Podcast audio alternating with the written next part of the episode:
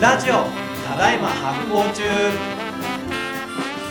はい、では今回は、えー前回からの引き続きで調味料革命の起こし方を教えてくれるという話でよろしいでしょうかうんついに来たお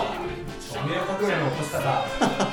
教えますそんな簡単に聞いちゃっていいのかなはいさあ準備はできてるか少年革命の起こし方はいこれから123のステップでえお話をしますー、3ステップはい1味噌うんおおう2うんお酢はあお酢なんだ3みりんやば僕が意味分かってなかったみりんが最後に出てくるはい、うんこの順番で調味料をいいものにしていきますおおすると革命起きますへえあその3つの順番でそういいものを使っていくんですねだからね順次変えていく1個ずつ、うんうんうんうんまあなんか3つ同時にやってもいいけどなんかこう3回に分けてった方が感動できるへえそうなんだはいどういうことなんでしょうじゃあ聞いていきたいと思いますそれではその1まず味噌一種お味噌どんなの使ってます僕はですねあのー実は3種類ありましてはい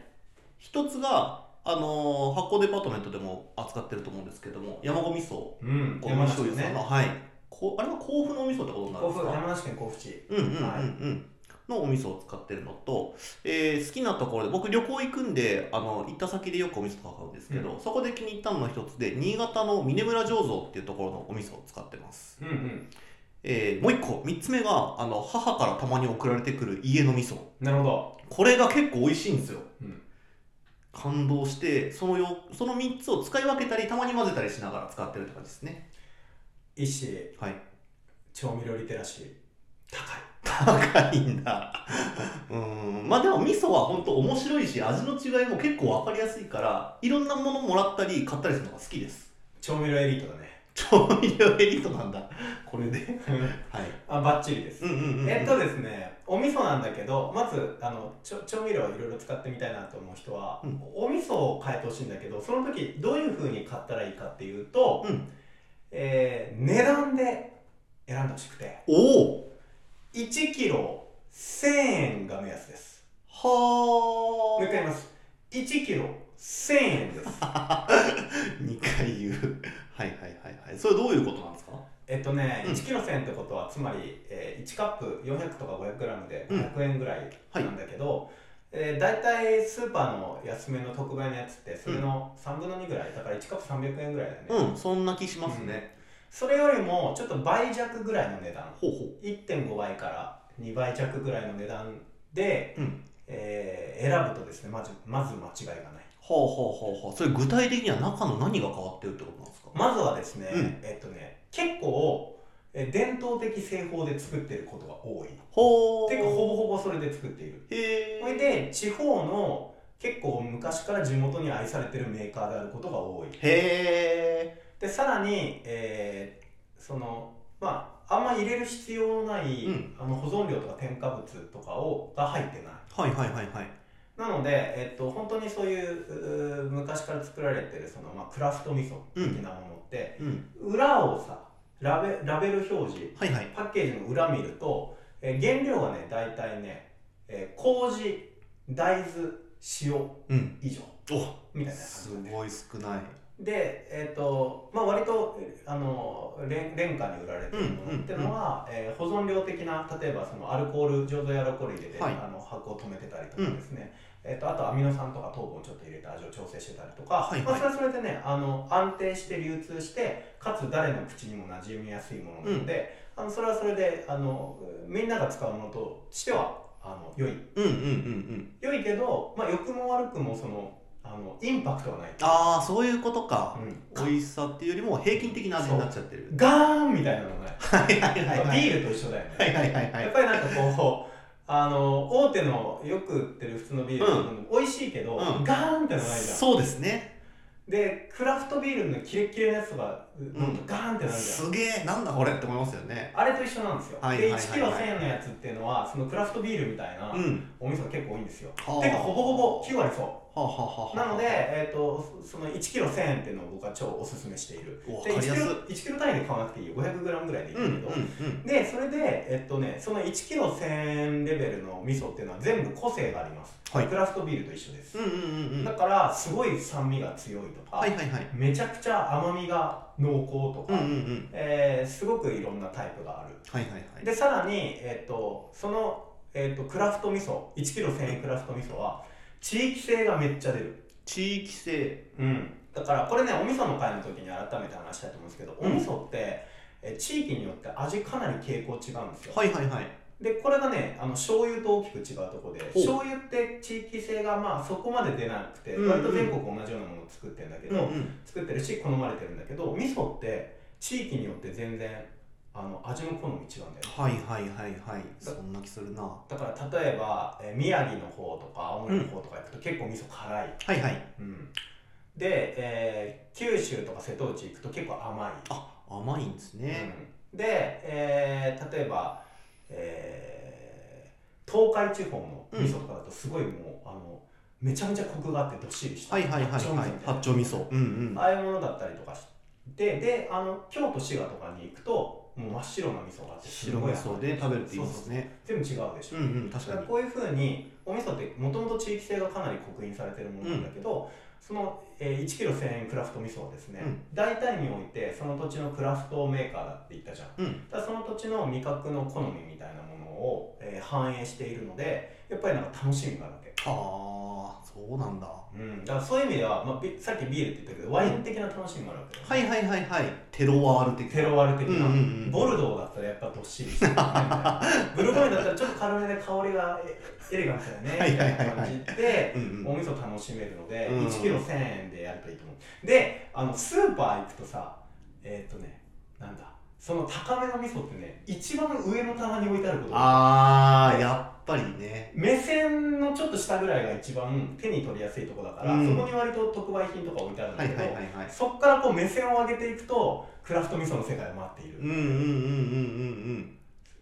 そうスーパー行ったらですね味噌を見るときに目線上げてください うんいやでも分かりやすいですね買うポイントとしてははいうんでまあ味噌をゲッそういうクラフト味噌をゲットしたら何してほしいかっていうと、うんまあ、当然ですけどお味噌汁を作ってほしいですね、うんはいはいはいはいであんま何もしないなんか豆腐とあのーなんかちょっと何でもいいですけど大根だけとか、うんシンプルなす具ごい材まあ、豆腐とわかめだけとかでもいいです、うんうんうんうんそれで、えーいつも作ってるお味噌汁をその1キロ1000円クラフト味噌で作ってみてください、うん初めてその、えーそのゴミ醤油のはい一種使ってる、うんゴミ醤油のお味噌使ってみた時覚えてます覚えてるか僕はでももしかしたらお味噌汁を最初に飲んでるかもしれないですあ味噌あのゴミ醤油でね、はいそれ飲んだ時どう思美味しかったですよねやっぱりすごくでうん美味しかったしいつも使ってる味噌と違うなっていうふうに思ったしなんかそこで初めてあ味噌っていろんな味あるんだなって思った気がする言われてみればそうなんだよねだうんからやっぱりこういうクオリティのお味噌に出会うとですね、うんまずは意識が変わるうんうんえー今まで、えー味噌は味噌で全て一緒だと思ってたものが、うん味噌にいろんなものがあるうんうんなんかこう青青というと青色しかないと思っていたはいはい人が、はいはい海の青と空の青と、はいはいはいはいあのジーンズの青が全部違ううんうんみたいなことを知るみたいうんうんうなん味噌っていろんなものがあるというのがですね、うんうん分かるのがこの1000円1キロ1000円クラフト味噌の世界かなと思ういます、ーんわかりやすいこれはね本当にまあ僕はそういう味噌を使ってる偶然ですけど使ってるからですし、楽しいですからね、うんそう思っていろんなお味噌を食べたりするとそうでクラすフトの面ね白さ確かにありそうですね味噌はやっぱりスーパーでも比較的あの取り扱い点数が多い調味料なので、うんあのその場の町場のその辺の町場のスーパーでも十分いいもの買えると思うので、うんうんうんぜひあの多分ねこれえっとね、えーこのポッドキャスト聞いてる人全国いると思うんですけど、はいはいあのー東京とか大阪じゃない人はですねあのその土地ゆかりのもの普段あんま買ってないかもしれないけど、うんなんかあ近所だとかこの地域だとかっていうのを見つけたらそれ買ってみてくださああそっかそっか自分の地域のやつね、いそうすると、あうちの辺のお味噌ってこんな感じなんだねって結構いいじゃんんみたいなそうそうそう ななんとなくあうちっぽいなみたいなあこの地域っぽいなと あかもしれない思ったりするんだはいああ良さそうはい、なんで今日結構ねテロワール的な楽しさ、うんクラフト的な楽しさある味噌、はいこれが第大一事ステップですねはい1キロ1000だよお1キロ1000これは覚えやすいぞはいはいどうよこの初めてちゃんと役に立つ初めての話してるけいやいどやいやこんなキャラ何回もそれそうっすねそうですね今まではお勉強って感じだったからな確そうかでに、すねうんまあ面白かったですけどねもちろんはいはいでは第2ステップ第2ステップ、うんお酢ですお酢なんだなんか意外っすねそうなんですよこれねお酢がまたねえー、なんて言うんだろうなピンキリのうんレベルがうん極端すぎはいはいはいだよ。で、えー普通だと小瓶でうん100円とか200円とかで売ってるでしょ、はいお酢スーパーのやつあれのところからまた、まあ、割とちょっとよ良さげのスーパーでうん目線を上げてい くと、1本7800円とか600円とか800円する同じ容量でこう変わってきますね金額がうん3倍とかする値段のお酢が見えるはずなんですうよ、んうんうんそれちょっとちょっと本当もう全部僕のせいにしていいから 手に取ってほしいこれはねでもあの第一シーズンの時の酢酸発酵の時にうもんその話してましたけど、うん本当にこう大きく大量に売られてるやつって、まあ、ただの工業用アルコールを元に作ってるようなお酢、ん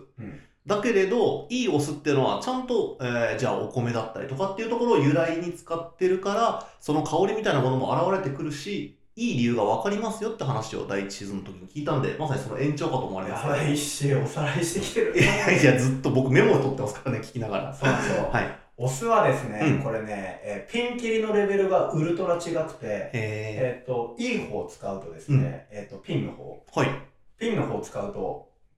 ちょっと本当にね、あの、一瞬黙ります。 そのレベルで違うの。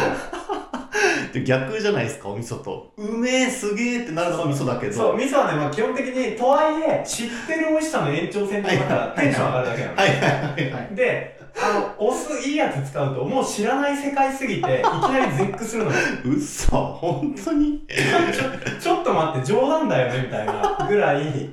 あの、もうテンション上がるとかじゃなくうんて、わからない。うんうんあの、すごすぎてわからないみたそいな。うなんだ絶句みたいな感じだそうじゃあはいそう。そういう状態になるので、えあの、ちょっと、おすすめ、いいんですよ。あの、よ、良いお酢を使ってほしいんですよ。うんで、このね、良いお酢は、えーどうやって見分けるかっていうと、うんうまんた1キロ1000円みたいなやつをちょっと1個言いますね。はい。はい。聖地発酵と書いてるお酢を選んでほしい。ー、うお聖地発酵どういう感じですか静かに置く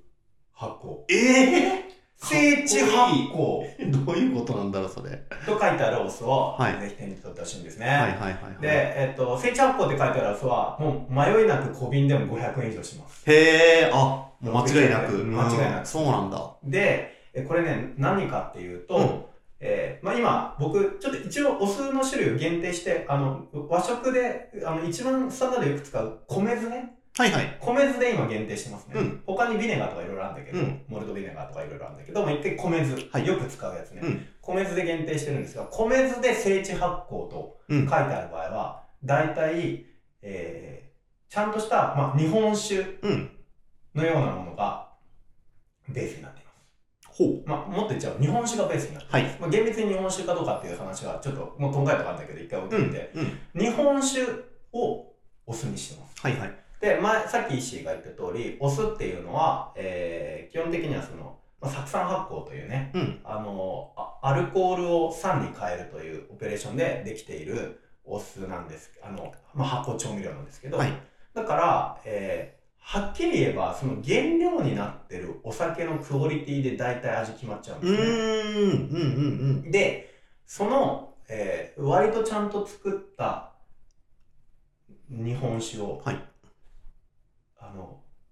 えー一回ね、ま、水でちょっと割ってですね、うん半分以上、あの、半分ちょっとぐらい割って、うんこうタンク、亀の中に入れて、はいで、まあ、菌をつけて、そこから、あの、その液体が動かないように、すごーくそーっと静かに発酵させ続けるの、数ヶ月間。それが聖地ってことか。そう、聖地発酵。だから、えー、まあ、その、ちょっとこれ、オスの回の時改めてお話したいんだけど、うんこ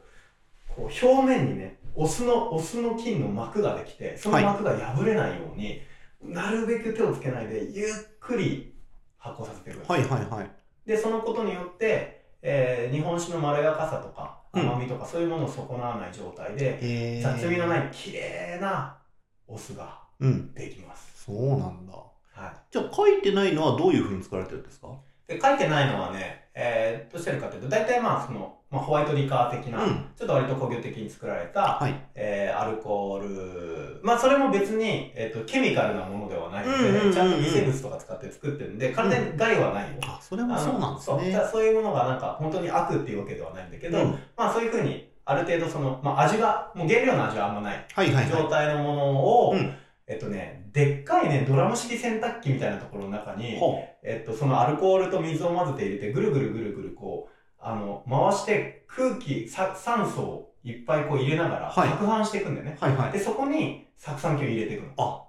酢酸発酵は後期発酵ですもんね。う。そう、だから、ほら、酸素が必要なので、うんその酸素をどんどんどんどん送り込むから、うん超高速で発酵するのよ。へへへだから、でもね、言いたいのは、その、ね100円とか200円で売ってる野生オスも、ちゃんと発酵してるの。ちゃんと酢酸菌使ってるし、ちゃんとその、えっと、微生物由来で作ったアルコールとかもやってるので、はいちゃんとした、ちゃんとした食品なうの、んうんうんうん。ちゃんとした食品なので、体に悪いとかはないから、それは安心して、あの、全然使ってほしいんだけれども、はい製法全然違うでしょ。全然違いますね、聞いてると。全然違うでしょ。で、そうするとね、あっという間に、あの、本当に、えー数日間で、あの、すとしぐてできるんだ。できちゃうんですすよ。そうなんだ。で、あの、まあ、結構、その、効率もいいしうん、もともとの原料になってるお酒も、うんまあ、大量生産のものだから、うんまあ、廉価でできる高くないし、は。はいい、庶民の味方でございます。こういうものはこういうものでやっぱり使いで結構あるので、うんあの全然良いと思うんだが、はいセイチャコの場合は、もうそもそも飲んで結構美味しいほおう酒みたいなものを、さらに手間をかけてゆっくり発酵させていくので、はだかあ。ら無理やり酸素を送り込んだりしないのよ。そういうことなんですね。表面に触れてる酸素があって、それをこうゆっくりゆっくりこう対流を作りながら、えっ、と、酢酸菌を増やしていって、熟成させていくというステップを踏むので、うんえー非常にあの原料由来の、あのーまあ、日本酒の場合だとお米の旨味とか、うんえー麹の甘みとかそういうものが詰まっているのでんあの正直ストレートで飲んでも美味しいは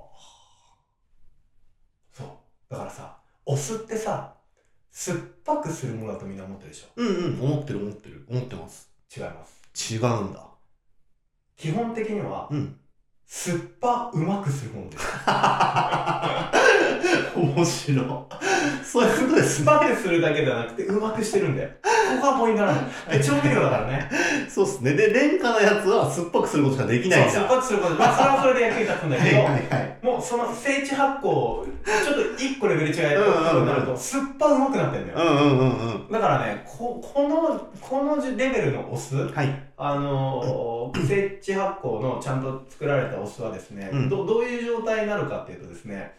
塩はもうほとんどいらないです。あ、マジっすか、うんそんなぐらいその3で味決まっちゃうから、はあ。塩は限りなく少なくとも入れちゃうのよ。へえ。なんで、なんかこう、僕らってこう、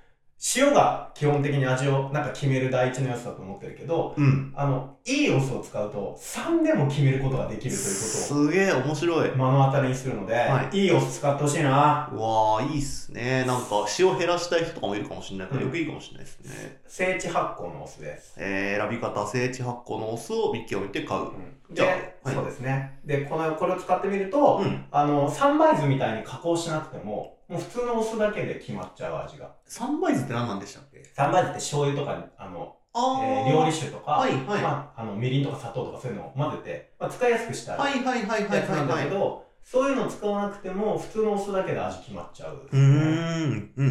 ん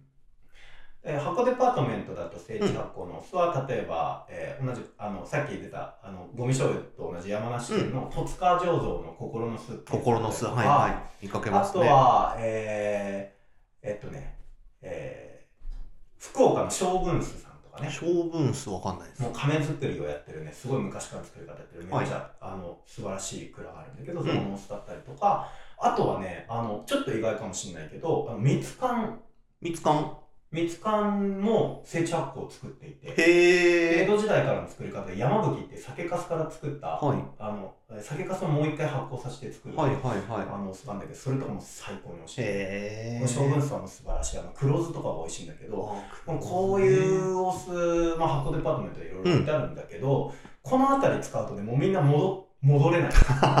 不可逆疲れ信じられない。このレベルのお酢使うと、もう、あの、安、特売のやつ戻れない。信じられない。へえそうなんだ、まあ、僕最近ですねお酢美味しいのあるんだなって気づいたのは、そうですねうん。ただな、お酢をね、ちょっと変えてみると、うんあの、かなり、やっぱ、あの、何もしてないのに、うん料理がやたらうまくなる。はいはいはいはいなるうんうんうんうんうんうんだから結構、成地発酵のお酢をピンポイントで使ってあげると、はい全然違えな、みたいな。へえ成長発酵のお酢を選びましょうはいですねこれが第2ステップはい。うん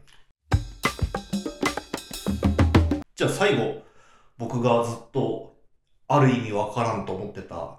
みりんみりんですよ。うん最後の革命、うん成就の夜はみりんで成し遂げられる。すごいキーマンですね じゃあそうですね。うんうん、あのまあ、味噌で革命ののろし、はいはいはいはいお酢で革命前夜、 そしてみりんで革命成就っていすうね。ごいなできてるな、はい。で、みりんでございます。うんみんな、みりんが一番選ぶの難しいし、なんなら、あんまりちゃんとしたみりんが普通のスーパーに置いてないという意味で、スーパーにも置いてない可能性があるんですみりねんが結構一番ね難しいんだけど、みりんもね、えー良いものにしてほしいです。で、うんえーまあ、あの、ハイクオリティみりん。はいキーワード、本格みりんと書いてあるものです。で、へえもっと言うと、えっとね、成分表示うに、ん米、米麹ぐらいしか書いてないもの。はいはいはいはい原材料シンプルに作られているつまり、実質米しか使ってないってういう。んうんえーみりんがですね、最高です。またこれ、ピンキリレベル違いすぎる問題なんだけど、はいお酢もさ、そういう、だから、えー特売で売ってるお酢と、うんえー、生着工のお酢、ピンキリの差激しいんだけ結ど、構ねあるって言ってましたねそれの3倍激しいのがみりんなんだよ。えー、そうなんだで、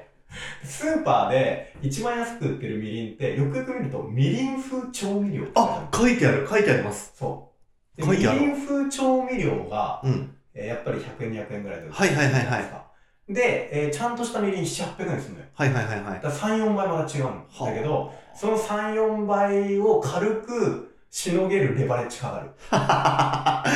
そうなんだうん。すごいなでもちょっと手が伸びづらくなりますねそんぐらい違ってくるとそうなんだよね。なんだけど、ぜひみりんはやっぱり結構本格みりんを手に取ってほしくてでうすね。ーんちょ、ちょっとまずいいですか、うみりんって、えっと、その僕が最後まで買わなかった理由なんですけど、うんまあ、甘くしてくれるのと、あの、照りをつけるみたいな話を聞くんですけど、照りはなんか別に全部つく必要ないし、甘くするのは砂糖でいいじゃんと思うんですけうど、みりんの個性って何なんですかグッドクエスチョン。おお甘うまくすることです。お酢と一緒だ。 じゃあ、甘さだけじゃなくて、旨味の方が大事なんですそね。うなんですよ。はだかいはいら、みりんってね、そもそもどんなものなのかっていうと、えっとね、焼酎で、水の代わりに焼酎で仕込んだ甘酒です。へー。水の代わりに焼酎で仕込んだ甘酒のことをみりんと言います。ええちょっと僕、友達のみりん屋さんからこの表現で合ってるって言って、ちょっと乱暴だけど大体合ってるって言われたから、でやってるんですけ どえ水の代わりに、うんえー焼酎で仕込んだ甘酒を、まあ、ある程度熟成させたものはいなんですね。はいはいはい。で、甘みをブーストさせるためにもち米とかも使ってんだよ。うーん、そうなんだ。そう、だから結構やっぱりね、あのーこおその、まあ、なんていうんだろうな、お酒なんだよね。おうん酒というか、まあ、甘酒とお酒の間みたいな感じで、うんどう作るかっていうと、まあ、あの、こ麹を作って、はいで、その麹をこう焼酎の中に、うんあの、と混ぜて、うん。で、えっ、と、もろみにして、まあ、発酵させていって、はいで、まあ、と糖分を極限まで取り出していくほうというほうほうほう。感じで、で、甘酒とかだと何ヶ月も発酵させると腐っちゃうじゃん。はははは。でもあのみりんってやっぱりそもそもが焼酎とかお酒使ってるのでアルコール度数が結構あるから、はいはいアルコール度数ってあのぼ暴風になるんだよ、うんうんうんうん。あの他の雑菌とかは入ってこれなくなるから、だから何ヶ月間も熟成発酵させることができて、それでその、えっ、と、すごく甘いリキュールみたいになるんですよ。へ